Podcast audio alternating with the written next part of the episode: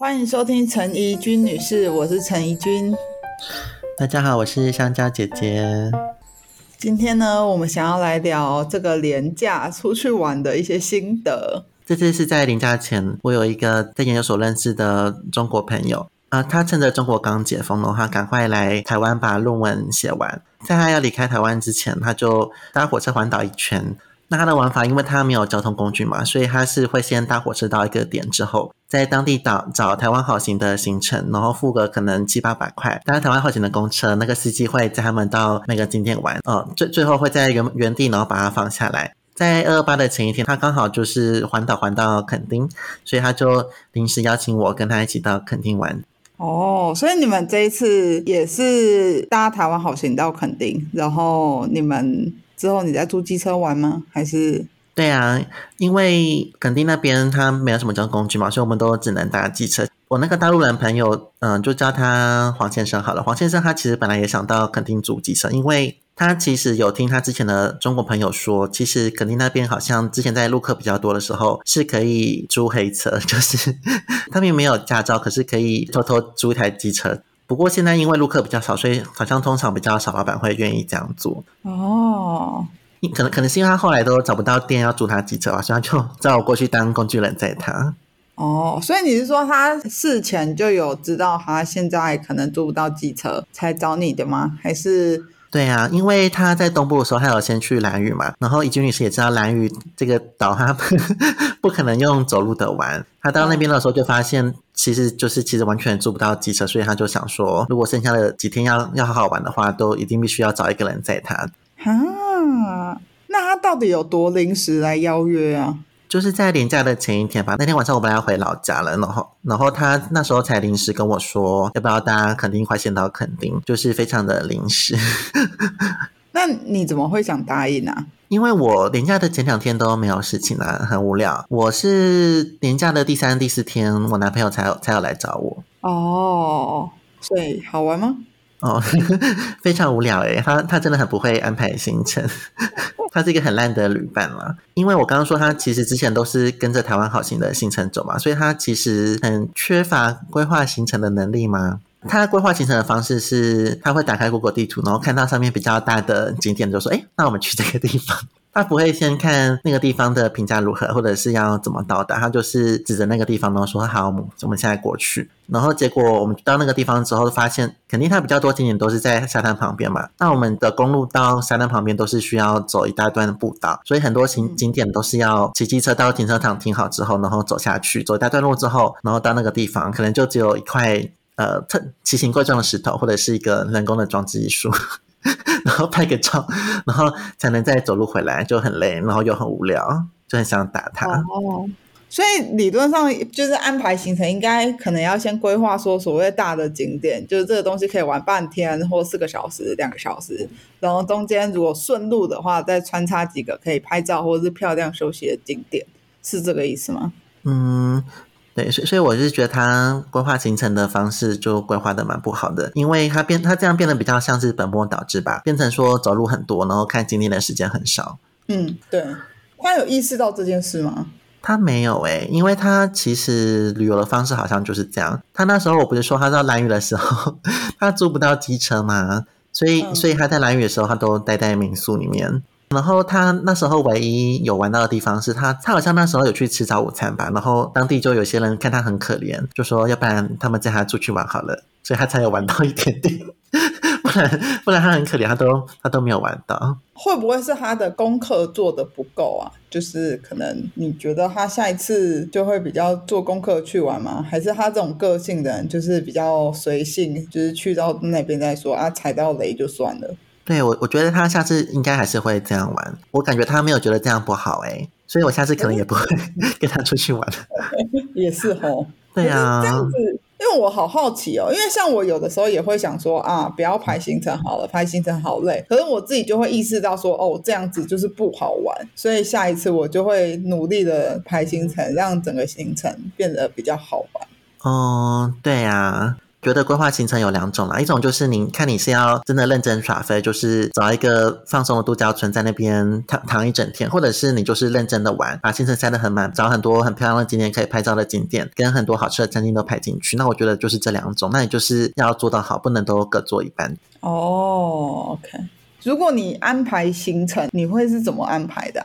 就是如果你今天想要出去玩，你会属于那种先有一个大方向，是我想去花莲，我想去台东，或者是我想去南投这样大方向，然后再看那附近有什么，还是你真的会很明确的知道说，哦，我今天就是要去哪里？例如说，我今天就是要去鹿野高台啊，他在台东，所以我可以把剩下就是其他的时间排其他的行程进去。对耶，我我觉得我比较像是第一种人，我会先决定说我要先去哪一个城市，再去找说那个城市里面我有什么地方有有什么景点或是有什么体验我可以去做的。像是那时候我就是先决定说我们家过年那时候要去首尔嘛，然后再去看说，哎，附近有滑雪，哎，然后附近有酱蟹可以吃，然后附近有哪里可以逛，可以买衣服，这样用这个方式去排。哦，我好像也是类似这样子。我这次二二八有去花莲玩，然后我觉得很好玩。嗯，所谓的好玩，并不是说整个旅旅程多特别、多丰富、多高级，不是这样子，只是纯粹就是我觉得这一次有到达我跟我男朋友舒服去玩的这个境界。然后为什么会这样子说？是因为我之前有一阵子我都很想去玩，我都会想说两三个月至少去两天一夜或三天两夜。可是因为我男朋友很少跟朋友出去玩，然后他出去玩都是跟家人。可是家族旅行的话，主要都是他爸负责规划，所以他自己就比较不会主动去想说哪里好玩，哪里可以去。所以就变成之前的几次，我都跟他讲说我想出去玩。可是对他而言，我应该有一个很明确的目的。例如说，我要很明确的知道我想去哪里玩，玩什么，所以他只要配配合就好。但我想要出去玩是一个心情，就我觉得我想要脱离现在的环境出去走走，所以我是没有目的的。那个目的是我跟他一起找。这个时候他就会觉得说，哈，你连你要你自己要出去玩都不知道，那这样子我怎么知道要去哪里玩？因为他本身就又更不知道要去哪里玩，所以之前就会有类似这样的事情，就是有一点小摩擦吧。其实排行程主要也都是我在排，可是我这次有点想说微分工一下，我就有爬文，然后找几个我有兴趣的景点或跟餐厅，请他把它串在一起，看要怎么排才会适合。对我而言，我也不会觉得说好像整个旅程都是我在规划，我觉得压力有点大。可是对他而言，他也会觉得说哦有目标，那他只要把它串起来就好了。所以我就觉得在前置的过程中就蛮顺利的。嗯。再来的话是，就我们这次其实去的景点很少，我们基本上就是去两个。第一个是富源国家森林游乐园区，富有的富，来源的源，就是三点水跟平原的源的这个源。我觉得森国家森林游乐园区真的很好玩，因为它一玩就可以玩一天到半天，它一定都会有很多步道。然后有些步道可能是走来回四十分钟一个小时，那你可以绕一大圈，就可能两三个小时以上。加上因为它是整理过的，所以很安全，它的景也会是好看的。就可能走到底会有一个瀑布，然后中间又有凉亭是可以休息的，所以一待就可以待半天一天。觉得我不是一个很喜欢跑景点的人，我也不是一个很喜欢拍照的人，所以我很不喜欢拍十一线那边有很多沿路的小风景，就像是你刚刚说那个什么石头啊装置艺术那样子。对，很多人的玩法就是沿路停拍照，可是我不喜欢这种玩法，因为我觉得这种玩法会让我有一种除了拍照以外，我不知道要干嘛。对我通常在那样的景点，我都会呈现一个现在要干嘛，等一下要干嘛，好了没？嗯。就是我喜欢去那种一次就是可以在一个地方，然后待半天一天的这个行程，所以我觉得国家森林游乐园区超级适合我。而且我们现在还有一个共识，就是以后出去玩不知道要去哪里，我们就先找国家森林游乐园区。太夸张了，因为我真的觉得这样的走法蛮蛮轻松的啊。我觉得我们国家森林游乐园区那几个都去过了之后，应该就可以更摸索出我们到底喜欢什么，不喜欢什么了。哦。我们第二个行程就是七星潭，就这样子。七星潭在哪里啊？七星潭在花莲市区。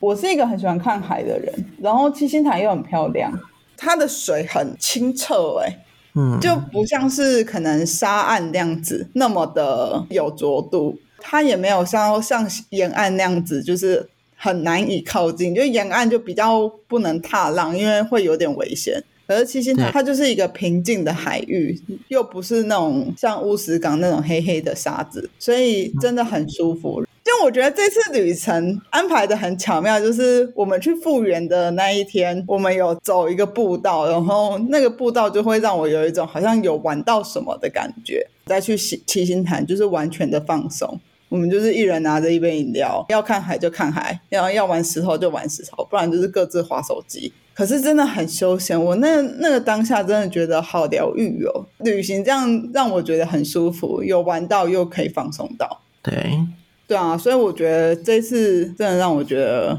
超爱的。第一天的行程有点小小踩雷，就我们第一天那时候从台中开到花莲的时候，大概是下午两三点。我们原本就是预计两三点到，然后四点玩飞行伞，可是飞行伞被取消了。就是我们那个下午就没有行程，我们就想说，不然我们就是去排那个很有名的玉里桥头臭豆腐。哦，那个还好吧？嗯，我必须说，我觉得它是好吃的哦，可是排太久了。一定的，你们又是连家去的。对，我们大概排了一两个小时，哎。哦，这样算蛮快的。反正我们那时候心情也很纠结，因为我跟我男朋友都没有吃过，所以我们都很想要吃吃看到底有多厉害。可是，在排的那个当下，就是内心又很拉扯，就会觉得如果这个行程再拿去干嘛，或者多绕一个点。可能也很好玩，可是就没有，因为我们就在排队，就是要人在现场去看你的号码有没有被叫到了，我们人也不能走开，所以我们就是真的在那边就是等了两个小时。就是吃到之后，我就觉得说，好像之后真的不要把排队美食规划成行程比较好。不要哎，他真的会 delay 你之后的行程。其实我这一次原本是想说去看一下 Instagram 所谓的花莲美食啊，或者是那些很有名的餐厅，到底吃起来怎么样。可是我们第一天排完那个臭豆腐之后，我们就想说，那我们就去吃我 IG 查到一间，结果去了就没开，然后第二间就又找不到，后来我们就吃路边摊。然后我当下就有一种，早知道一开始吃路边摊就好。嗯，它其实还是好吃的东西，它只是没有那么有名而已。对啊。我们原本有查一些要吃的店，然后也有把它规划进去，什么午餐啊、下午茶、晚餐、宵夜这些的。可是我们第一天排完臭豆腐之后，我们就放弃了这些餐厅。我就觉得，我们想出去玩，为什么要被餐厅绑架？对啊，对。所以我觉得这次也有一个很深的体悟，就是所谓的完美景点、完美美食，真的就是看人家吃会比较好吃。真的。而且我还蛮庆幸，我们第一天就有这个体悟。第一天有这个体体悟之后，剩下的行程就会玩的很顺。嗯嗯，所以我觉得还不错。那你们从台中到花莲的时候，中间有排其他过渡的行程吗？没有哎，我们就是一直在开车。哦，直接冲到花莲。哎，可是我我在车上，我给我男朋友听我们的 podcast，就是陈怡女士这个 podcast。我的天哪，他他喜欢吗？那我必须说很值得，因为就是我原本 podcast 我都会要求自己礼拜二晚上剪完，然后礼拜三它就会上架，所以礼拜三就可以听。通常的 schedule 是这样，可是上个礼拜四我们录完音之后，我就觉得提亲的这一集我一定要让我男朋友在车上听到。礼拜天的时候我们在车上听，然后他自己听到那个提亲会场，我看到他的那一段，嗯，他也哭了啊！对，他这么感性哦。他本来就也是一个爱哭的啊，他有时候甚至会因为我哭，他就跟着哭。哦，好棒哦！我就觉得好值得哦。对呀，那他有没有就是一样的感觉？有，因为他说他提亲的前一天也觉得很纠结，因为我跟我妈的那一段话，在提亲前一天我都有跟我男朋友讲。对，然后我男朋友心情就也有被受影响，他也会觉得很忐忑啊。然后我又那么焦虑的情况下，他当然也会有他的不安。嗯。他说他在会场看到我的时候，因为他那一天就穿着西装，然后我这辈子没有看过他穿过西装。嗯，他穿西装样子真的很好看。对然后我那时候那时候看到他穿西装，我就很开心，然后我就还一直拉他的衣角，然后说：“哇，你穿西装哎，哇，太好了，哇，竟然是西装！”我就一直发出这样的声音，很开心的样子。他就跟我讲说，他那个当下看到我很开心，他就觉得那就没事了。嗯，所以我们在车上那个氛围真的很好哎、对呀、觉得那段 podcast 有一点点像是我给他的礼物的感觉吧。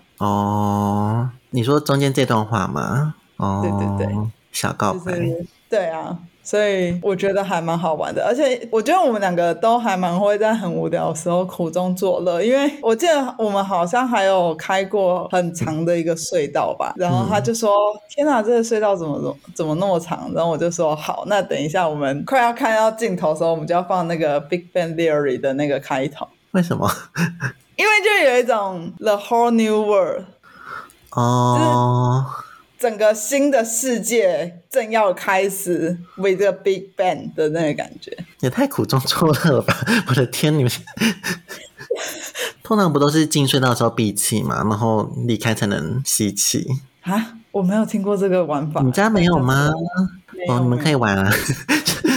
对啊，就是比比谁闭气的久这样。这一次就是因为开车时间也蛮长的，所以我们就也有玩一些开车的小游戏，像是什么猜歌啊，就他播一首歌给我听，我来猜，或者是我们两个就是大声唱我们在 KTV 很常点的那几首歌。嗯，感觉很好玩呢。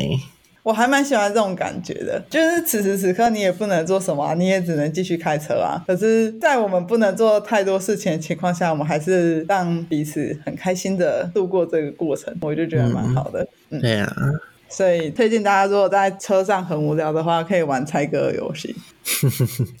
然后我们这一次还有一个点，我也觉得算是小小踩雷，但是真的是不经一事不长一智哎。就是新年新希望的那一集，我不是说我很喜欢玩飞行伞吗？对啊，然后我这次 瞬间推翻了我的理论。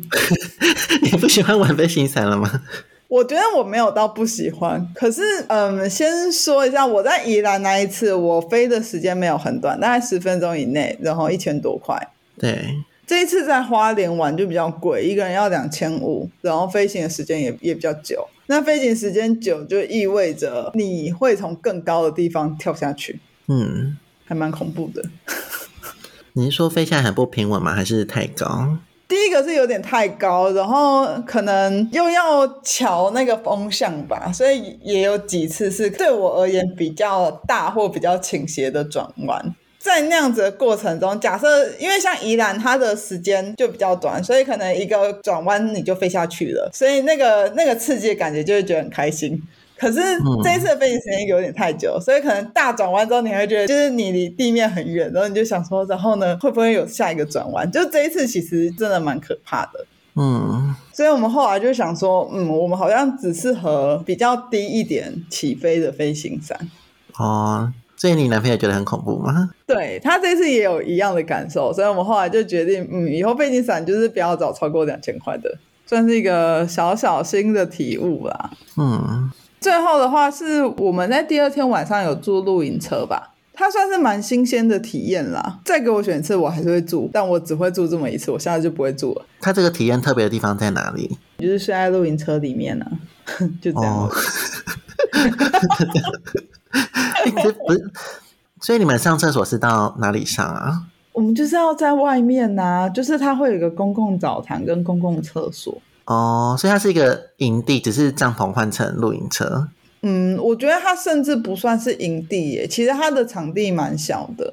呃，我之前跟同事有去过王美露营，可是他那个营地就真的超大的，中间还有好几区是可能可以 barbecue 或什么的。这一次的住的地方就真的很小，我们的露营车外面就是有搭两平的空间，然后它有放冰箱啊、椅子，就这样而已。可是你就会知道说，你的空间就是这个露营车加这两平的空间，就不会再更多了。因为我其实一开始是想要住帐篷，可是帐篷被订完了，所以我才住露营车。哦，可是我很庆幸我没有住帐篷，他的那个帐篷外面还有一个房子，啊，在他的？帐篷外面还有一个那种压克力搭建起来的房子，所以你的空间其实就是在那个房子里面，只是他在帮你搭一个小帐篷啊，那就是你的床。他就是多此一举这样。我觉得它有点太限制每个人的空间了，而不是像露营场地这样子，就是你接触大自然。这个场地它也没有大自然，应该说它都是很人造的东西，很人造的装饰品，并不是说你露营然后你可以听到虫鸣鸟叫，旁边有树，这一间就是真的都没有。你们是在七星潭那附近露营吗？对，但我觉得像它真的不算是一个营地，它真的比较像是露营噱头的民宿。有有这种感觉，对，所以我后来还是蛮庆幸我有订露营车，因为我觉得露营车至少它跟帐篷比起来又是不一样的体验。所以露营车里面有什么？除了床之外，它有小桌子，就是可以用餐的地方，还有衣柜，还有很小很小的厕所跟小厨房。可是它不让我们在露营车里面用水跟吃东西。哦，也不能上厕所。对。所以简单的说，我们只会用到床，好诡异哦！就我觉得他有点太把这个空间维护的太拘谨了。对呀，那那台露营车你们可以开吗？不行啊！哦好，对，就完全都不行。哦好，可是我觉得它没有很贵啦，它好像三千三千块吧一个晚上。哦，还 OK。所以我觉得当体验的话，真的还不错。可是体验过就好了。嗯，大概就是这样。我真的很喜欢这次的旅行。我觉得那些有体验的东西，我自己自己都有找到一个心得啦，像是飞行伞啊、露营车啊，或者是排队美食，该玩的有玩到，然后该放松的也有放松到，就真的觉得哇，好舒服哦。对啊，感觉很完美耶。嗯，然后在车上也很好玩。嗯。那你觉得这次肯定好不好玩？除了旅伴的部分以外，哦，其实这次玩下来，我觉得你们去垦丁玩的话，就是要玩对玩法耶。因为我其实之前也是很喜欢垦玩垦丁，可是我之前的玩法是会去那边找一个度假村，进去度假村，然后整天在在里面待着都不会出来的那种，在里面享受沙滩啊跟阳光，然后在里面看书，就是有点像是怡君女士这次去七星潭的感觉。那我觉得这样的玩法就很棒，所以就是。玩垦丁的话，就不要像我们这次跟中国的这个朋友玩的方法一样，就是不要到处骑机车到处到处去看景点，你会非常的失望。因为垦丁的景点我觉得都没有很特别。然后这次印象比较深刻的是，那时候因为呃，可能大家不知道，垦丁在冬天的时候风特别特别的大。那时候我们骑在路上骑机车，其实机车都差点被风要吹倒，就是像香蕉姐姐这样的身材哦，机身会有点飘移，因为风太大。哦，对呀。会很热吗？冬天的肯定？不会，其实超级舒服，因为肯肯定的话就是太阳很大嘛，然后现在又是冬天，所以就是温度我觉得刚刚好。哦，跟我这次去七星潭一样。七星潭，你说很舒服吗？对，它是有点冬天微凉的感觉，可是太阳又会照着你，所以你的身体还是暖和的。可是可能有点晒啦。我这我跟我男朋友是有一点点晒伤，但我们还是觉得整体的气候还不错。对啊。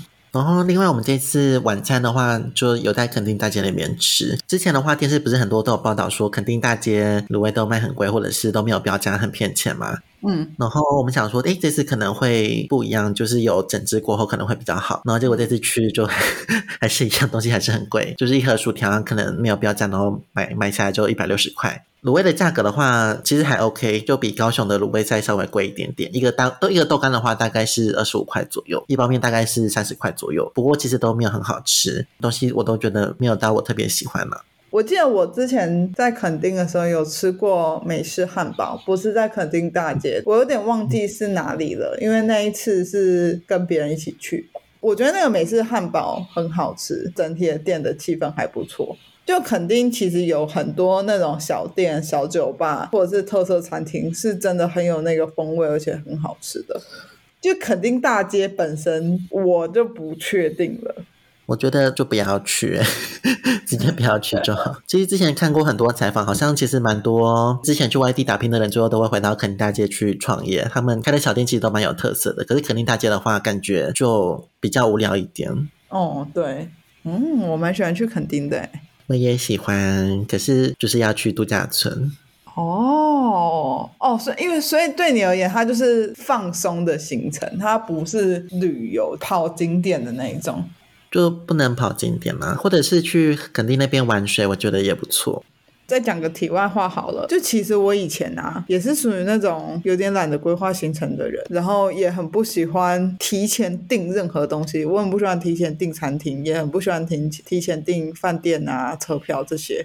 因为我觉得这样子就会被这个东西绑死，可是我又很不喜欢行程被绑死的感觉。我连可能去约会要订餐厅，我都会觉得很抗拒。觉得餐厅这件事情就应该是我们走到那边，然后肚子刚好饿了进去吃的这样的氛围啊。为什么要是就是我们餐厅订六点哦，所以我们五点多就要开始出发，然后六点到达这个餐厅。可是那个时候我又不一定饿了，嗯，就我有点不喜欢为了某一个东西而把它当成一个行程的感觉。吃饭啊，住宿明明就是这么自然的一件事情，为什么要订？这是我之前的想法。可是我现在真的觉得不定不行哎，因为之前其实有几次年假，我跟我男朋友都没有任何准备，然后整个年假就是没有地方可以去，因为租车的也都被租完了，住宿也都被订完了，所以我们就是真的只能待在我们住的地方，然后硬去找东西玩，像什么打保龄球啊、看电影这种的。我就觉得我整个人很没有远离城市去放松的感觉。几次下来，我真的觉得好，以后就是有年假，就是乖乖的定，乖乖的安排。对，所以所以你之前都是让别人安排行程吗？其实我是属于那种喜欢别人来安排行程的人，因为我真的很懒。诶，怎么跟我的印象中不一样啊？我印象中你之前都会主导整个行程呢。什么印象？哦，应该我记错，没事没事，记错了。应该说我我看起来是那种很强、很强势、很有想法的人，可是其实实际上对我而言，我去一个地方，我只会想要玩某一个东西，然后有玩到，我就觉得整趟都 OK 了。其他地方要去哪里，我都 OK。像是呃，我去日月潭，我只想要玩 SUP，所以我只要有玩到，整趟我都觉得 OK。接下来要逛什么，要去哪里，我都觉得没差，都好。哦。我出去玩，我只会追求一个 punch line，就一个重点，重点有达到就好了。我比较喜欢那种很会排行程的人，因为他只要有办法把我想要那个东西排进去，接下来我就可以很轻松。但因为我跟我男朋友都是都他的心态就跟我一模一样，而且他甚至也没有 punch line，所以之前我们两个排行程都会排到心很累，因为两个都没想法。哦，对耶。我查景点其实还有一个小诀窍，自从 Instagram 或者是 YouTube 开始盛行之后，大家好像比较喜欢用影像的方式来旅行。简单来说，就是去某一个地方，然后拍照，拍照拍的好看，就等于是一个景点。可是我其实不太喜欢这样，这样的旅游对我有有点空虚。因为我很不喜欢去那些就是只能拍照，然后拍完照也不能逛，也不能再玩其他东西，就拍完照就没了的这种景点。所以我现在在划人家的游记的时候，我都会先找一个我去过、我觉得不怎么样的景点，像是台南的那个北门水晶教堂，那个景点超无聊，而且那那边超偏僻，那边交通从台南市区到那边可能要一个多小时，然后那边除了那个教堂以外就 nothing，也没有什么食物摊贩、商店街，全部都没有，嗯，真的只能拍照。我就会去看他们有没有在写水晶教堂，然后他们是怎么把这个地方写的好像很好玩。就是如果他们有办法把水晶教堂写的很好玩，那就代表他其他写的好像很好玩的东西可信度可能都没那么高。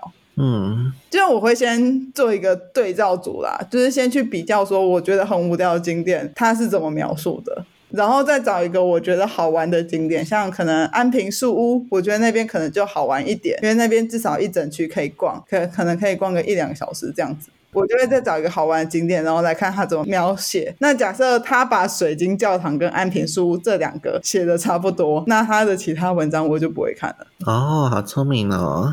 因为我会真的觉得，就算看到一个地方好像很好玩，我也不知道它到底是树屋的好玩，还是水晶教堂的好玩呢？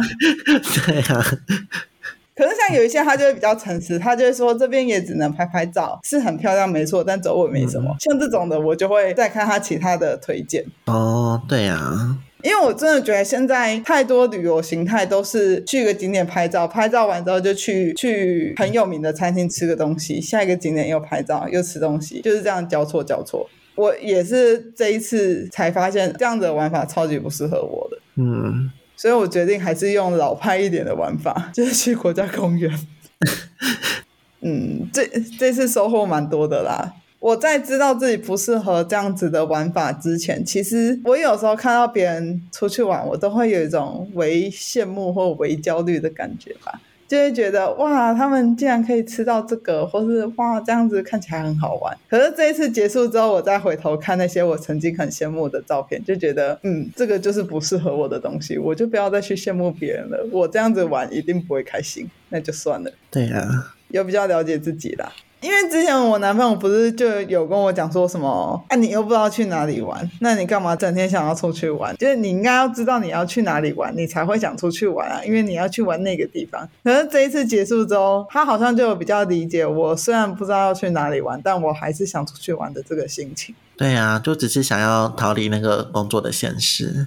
对。嗯而且在查行程的那个当下，他也可以比较体会查行程那个当下有一种在期待旅行的那个感觉。嗯，就这件事情不是只是在做一个功课，而是你可以去想象说啊，我们到时候可以去这边呢，这边有什么哎，我们可能会看到什么的这个期待感。对，这次其实有一点把，无论是对自己还是跟他之间的对旅行的沟通吗？就是我为什么想要出去玩，我喜欢我喜欢怎样的旅行，跟我们彼此的分工都有用很 peace 的方式来达到彼此想要的境界，嗯，所以我觉得还不错。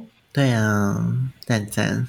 那旅行你最 care 的是什么啊？就是如果邀旅伴的话，那旅伴，我最 care，我最 care 他想去的地方跟我也不一样诶。我觉得我一个人生活习惯了，那我就是会有我想去的地方，我想吃的东西。提出我想去这个地方，然后他打抢我的话，我会觉得那是不是我自己一个人去就好的 这种感觉，就会比较任性一点吧。哦，如果假设整趟全部都是可以吃你想吃的东西，做你想做的事，可是对方都没有在排行程，你会介意吗？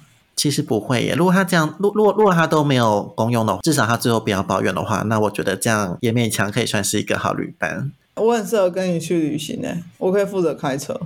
对然后就是想去哪里都可以。对，哦，那不错啊。有没有很棒？有，已经打定主意不排行程了。因为我真的很讨厌排行程欸，老实说。你你是觉得太太浪费时间吗？嗯，因为我觉得我排行程，我就会真的很想要透过那些网络的图片来让我知道这个地方到底好不好玩，是不是我喜欢的，可以去多久，我这个步道可以看到什么东西。我会很想要很具体的知道这些东西，就是我会很想要知道很多 detail 的东西，然后那些 detail 的东西就会把我搞得很累。如果都不排行程，对我而言就是没有时间成本。那我就是看你想看的东西，反正至少是轻松的。所以所以你真的就是对旅行的话，你觉得去哪里都可以吗？会不会有你不想去的地方？第一个就是不想要去那种太完美的景点，就是现在有很多什么花园啊、庄园啊、牧场啊，嗯，那边的东西有点太人为了，可是又不是文艺的东西。对，就是如果是一个可能老眷村，然后里面有一些展览，我就会很喜欢。可是如果只是一个人工盖起来很漂亮的城堡，外面有一个很漂亮的花园，这种景点我都会觉得完全没有兴趣。嗯，对啊，因为它没有文化底蕴嘛。